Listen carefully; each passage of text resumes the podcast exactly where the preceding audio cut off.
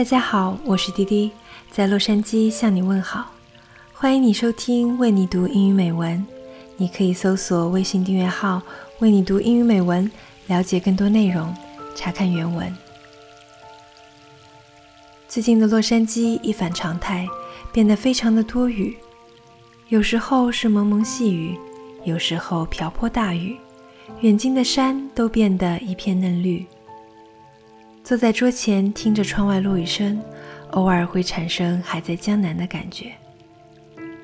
于是，今天想要和你分享这篇关于雨的美文，来自张培基翻译的唐涛的作品《故乡的雨》，希望你会喜欢。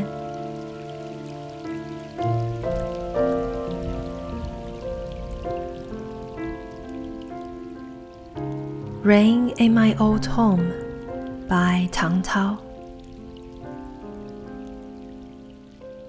Spring in the south is known to be rainy. During the season, it never rains there, but it remains wet for seven or eight days on end. Dwellers in Shanghai, who usually do not feel the need for rain, will be bored with having to confine themselves in their close quarters when outside it is gloomy with rain. While in the open, seeing no mountains, nor lakes, nor rain drenched soft green leaves, you'll find nothing comparable to a fine day.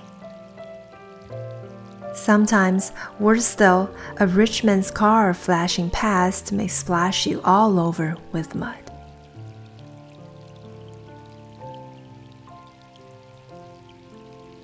I remember when I first came to Shanghai to attend school six or seven years ago. I used to be so very busy with my homework that I often had to sit up late into the night. As it happened to be a rainy year, I was often disturbed by the pitty patter of rain beating down against the window and roof.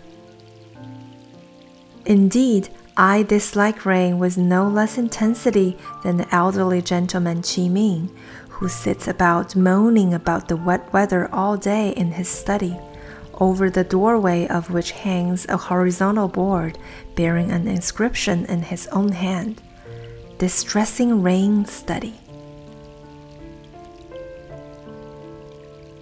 But that's something which can be experienced in Shanghai only. I'll never forget the days when I enjoyed the spring rain in my native place as a small child. I would go upstairs to take a distant look. The faraway mountains were veiled in the misty rain. The villages were now visible, now invisible. The wet open country was fresh and serene, and the rainy evening was even more lovely. One spring, together with two companions, I rowed a small boat to a townlet ten li away to see a village opera. At midnight, after the performance was over, we got caught in the rain on the way home. The boat made its way slowly, and our faces were hardly distinguishable by the dim light of the lantern. Rustles were heard, the boat rubbed its body against the newly grown green grass by the river bank. The rain beating on the awning gave off a pleasant sound, as if with musical rhythm and cadence. My companions began to sing to the accompaniment of the drip drop, the local folk song, in a boat by a bridge on a rainy night. It was truly fascinating. In recent years, living as I do in a big city remote from my old home, I invariably feel homesick listening to the harsh, monotonous drip, drip, drip of the rain. Oh, even the sound of the rain has changed, to say nothing of the affairs of human life.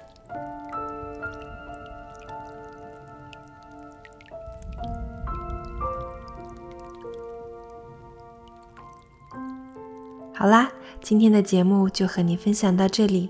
不知道这绵绵雨声有没有让你觉得重回故乡呢？我是滴滴，感谢您的用心聆听，我们下期节目再见。